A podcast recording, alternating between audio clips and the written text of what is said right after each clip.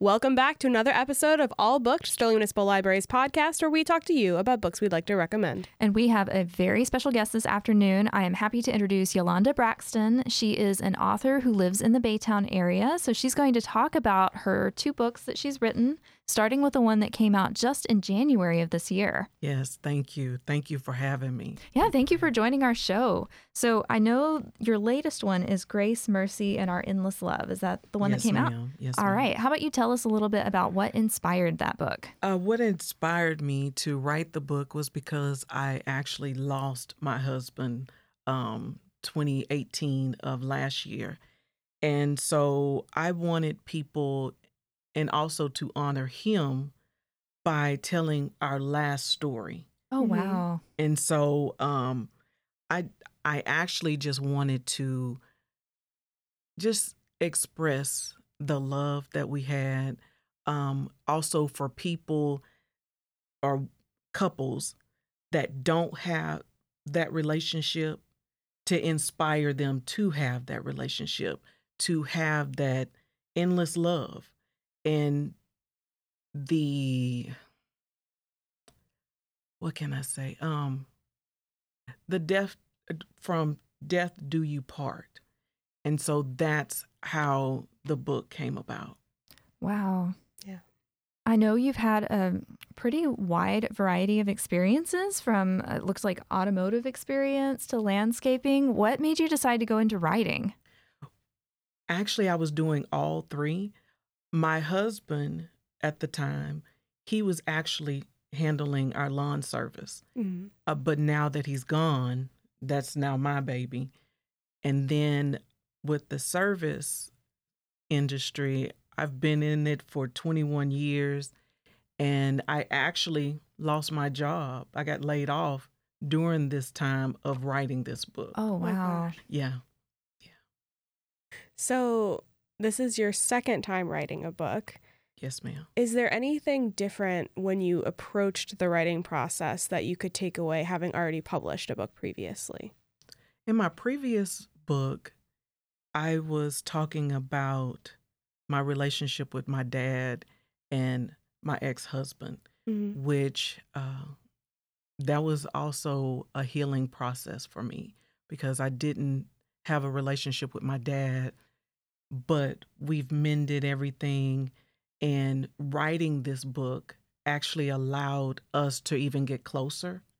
And then my ex husband, we are better as well as Wow. friends. Yes. Wow. But with this book, uh, Grace, Mercy, and Our Endless Love, it just it was different because I I was able to express love.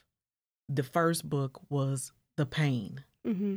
So now I know my purpose, and my purpose was to express how I felt about my husband and to help others. How about you tell us a little bit about your writing process? Do you journal regularly or do you start working on a book with a concept in mind? Like, how do you start? I actually journal and um and then I'll write my writing process was to write out what I wanted to write about, then to decide um I wanted wait, y'all stop. Oh, okay. Yeah, you're good. Um Okay, and then once my writing process was to write out what I wanted to write about and then decide what I wanted each topic to be about. So that's how it all came about. But I also journaled my entire year of this process. So, this recent book that you published, you said talking about different topics in the book. Is it divided into different aspects of your relationship? Is it like told chronologically? How is it laid out? Actually, I'll give you the the table of contents. Perfect. All right. uh, you have the introduction, and then the first chapter is to have and to hold from this day forward. Chapter two is in sickness and in health. Chapter three is for better, for worse. Chapter four, to love and cherish always. Chapter five, till death do us part. Chapter six, notes from a widow. And chapter seven is life after death. That is a very moving table of contents.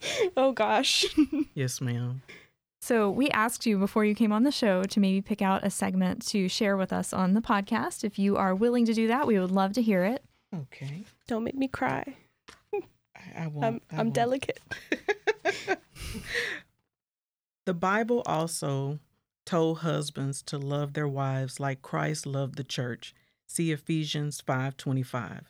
Even in death, I will always hold Rogers close to my heart because he taught me what real love is. He constantly gave of himself to make sure I knew I was loved, valued, appreciated, and protected by him. I love me some Rogers. I pray that everyone on this earth gets to experience this kind of unconditional love. That's lovely.